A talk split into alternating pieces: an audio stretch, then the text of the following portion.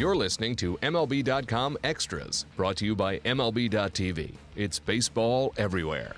Hey everyone, Tim McMaster here, along with our MLB.com Nationals reporter Bill Ladson. And Bill, pretty good start to the season for the Nationals, and I think it's something that they needed to get off to when you look at the schedule, playing the Braves two out of the first three series, and then they'll have the Phillies as well.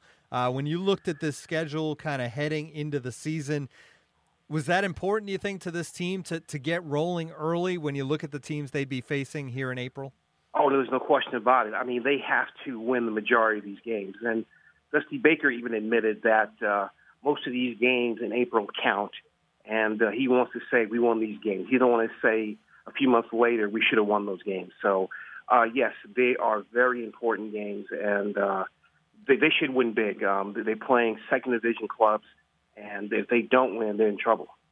Yeah, the National League's interesting because when you look at every division, it seems like there's there's three teams that that I would say feel like they can compete and can contend and can be in the race, and then there's a couple teams that you feel like those three teams need to kind of beat up on if they're going to get to the playoffs. And and the Nationals starting the year with one of those streaks. When you look at the players, Bill, that are off to good starts on this team. Uh, Bryce Harper is on the verge of his 100th career home run. I believe if he gets it in the next week or so, he'll be the seventh youngest of all time. Um, has has he talked at all about that milestone and what it might mean to him? No, uh, he, he really hasn't. Um, the thing he has talked about was, uh, you know, how he uh, wants to win a World Series. That's the main thing he's talked about, and uh, you know, he obviously he wants to win big time. And uh, the thing is, though, he's off to a good start now, hitting over 350. Only has one strikeout. That's pretty good. And uh, I tell you, the guy's been amazing in the last two years for sure. Yeah, picking up right where he uh, left off in his MVP season in 2015. Uh, whenever you start a new season, you like the the new guys on the roster to get off to a good start. I think it's just good as far as uh, fans instantly kind of liking guys as well as guys fitting in. And, and Daniel Murphy has certainly done that. What have you seen from Murphy? Because we're seeing that power that kind of came on late last year because he's he's hit the ball out of the park already this season. I think what's good about that is that he doesn't strike out much either. I mean, that was one of the reasons they picked him up because last year they had too many strikeouts on the team. And, and another thing that's surprising, he's playing some good defense, and uh, hopefully that will keep up. He doesn't have the reputation of being a good defender, but uh, I'm telling you, right now, um, offensively and defensively, he's really helped carry this team. And I would say uh, after Bryce Harper, he has to be the MVP uh, the first week of the season. So those guys that are really hitting the ball well, there have been some struggles from some guys in the lineup. I know one, Jason Werth, started the season 0 for 13, got a key bloop single on Sunday. Is that mm-hmm. kind of is that the type of thing that can can get a guy rolling early in the season? Listen, I'm not worried about Jason Werth. Jason Werth uh, will get it. I know he's 36 years old, but he'll get it together. Um, this is a guy who works the count. I, I think more than anything, he should be their leadoff hitter right now. Now, now that Ben Revere – is on the DL. But uh, we'll see how that goes, and uh, if Michael Taylor can't, uh, you know, can't get it going, they sh- need to put Jason Werth there because he's the best guy, best suited for the leadoff spot. I was going to say Taylor's another guy that struggled. Obviously, this is a big opportunity for him with Revere on the disabled list. He's going to get some. He's going to get that regular time. Um, so far, hasn't really got it done at the plate. I know he had an error as well last night. Um, is he running out of chances to prove that he's more than a fourth outfielder? I know he's still fairly young. No, he's not running out of chances. I mean, there's still plenty of time. I mean, yeah. we got to give this guy a break. Last year, uh, you talked to Mike Rizzo about it. He was rushed to the big leagues. Now um, they think he's about is about that time where he can really get it going. Um, I, I think I'm going to give him some time here, but I just don't think he's a leadoff hitter. I think he's best suited from from the sixth order in the lineup on down and uh, that's about it. I don't think he's a leadoff hitter at all. Yeah, they've kind of maybe forced him into that spot. How about Werth as a leadoff hitter? What makes what makes him fit that role? He works the count, and uh, he, he always takes wild pitches. And I mean, look, you look at the stats. I mean, he hit over like uh, 380 hitting leadoff last year. Now he had a bad year overall, but uh, as a leadoff hitter, he he had a 380 on base percentage. So I think he should be that's the number one reason he should be the guy up top.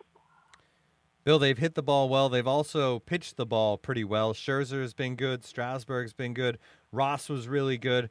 I know Tanner Roark struggled a little bit, but you're never, mm-hmm. you're rarely going to go through a stretch where all five starters throw gems in a row. Um, overall, as this starting rotation kind of gets into the feel of the regular season, are all those guys feel like they're on, on pace right now? Yes, I think they're on pace. Uh, one person I'm kind of concerned about is Gio Gonzalez. Gio Gonzalez hasn't pitched in a long while.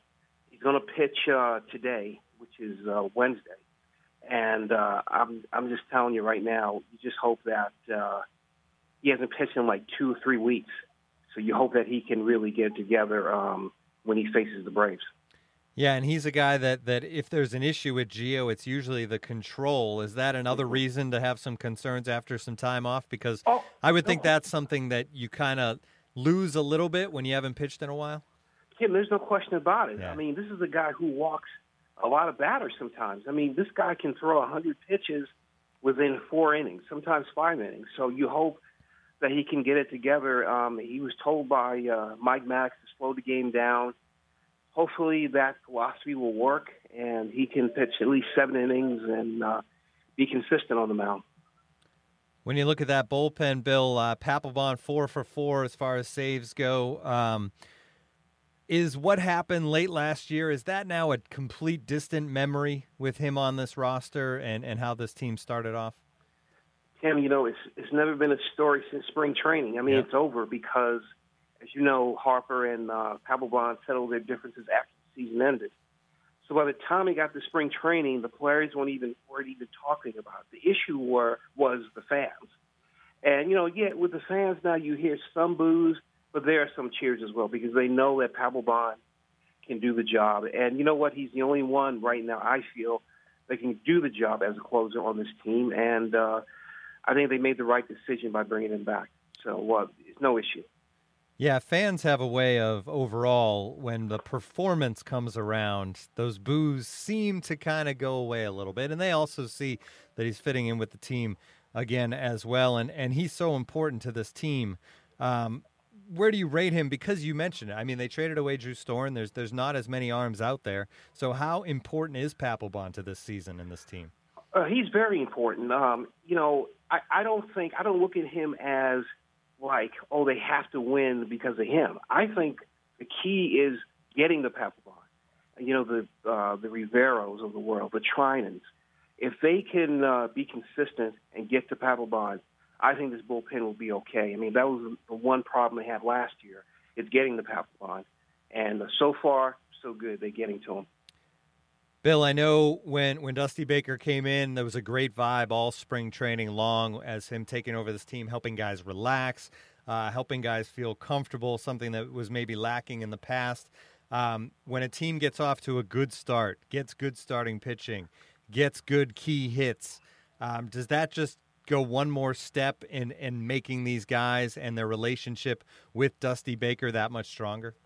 I would say so. Winning plays a part of it. I mean, I mean, they did so well in spring training. They went what 19 4 and 4 during spring training, and it, it carried over into the season. And I'm telling you, um, Dusty Baker's played a big role in that. He always pats someone on the back. That's why I think uh, a guy like Danny Espinosa is off to a great start because Dusty Baker continues to pat on the back, saying, "Hey, listen, man, you're still my shortstop, and uh, I want you to do this when you're in the batter's box." And he's been following Dusty Baker's direction. He looks like a different hitter hitting from the left side of the plate now. I'm going to give you credit, Bill, because when I talked to you down in uh, Viera, Florida during spring training, you said that Espinosa was going to be one of the guys that benefited from Dusty Baker as much as anyone. And I know he had a really rough spring training, but you stuck by that, and now it's paying off. So I'm going to give you some credit here on the podcast. That's great. Uh, it's good to see Danny Espinosa back on track. I mean, defensively, he's always been great. The question was having consistent uh, hitting. So so far, so good for him. Yeah, 19 and 4 in the spring, as you said. 4 and 1 so far through Monday's actions during the regular season, and they have a few more with the Braves, and then they go to Philadelphia. Those are two series that as you said, the Nationals should really dominate and should really get off to a nice start to this season. This has been MLB.com Extras, our Nationals editions. Bill, thanks so much. MLB.tv Premium, the number one live streaming sports service, is celebrating 13 years. Watch every out of market regular season game live or on demand in true HD. Real time highlights, live look ins, pitch tracking widget, and more. MLB.tv Premium includes a free At Bat 15 subscription. Watch live baseball on over 400 mobile and connected devices. Watch at home, in the office, or on the go every night on every device. Blackout and other restrictions apply. Visit MLB.tv for details.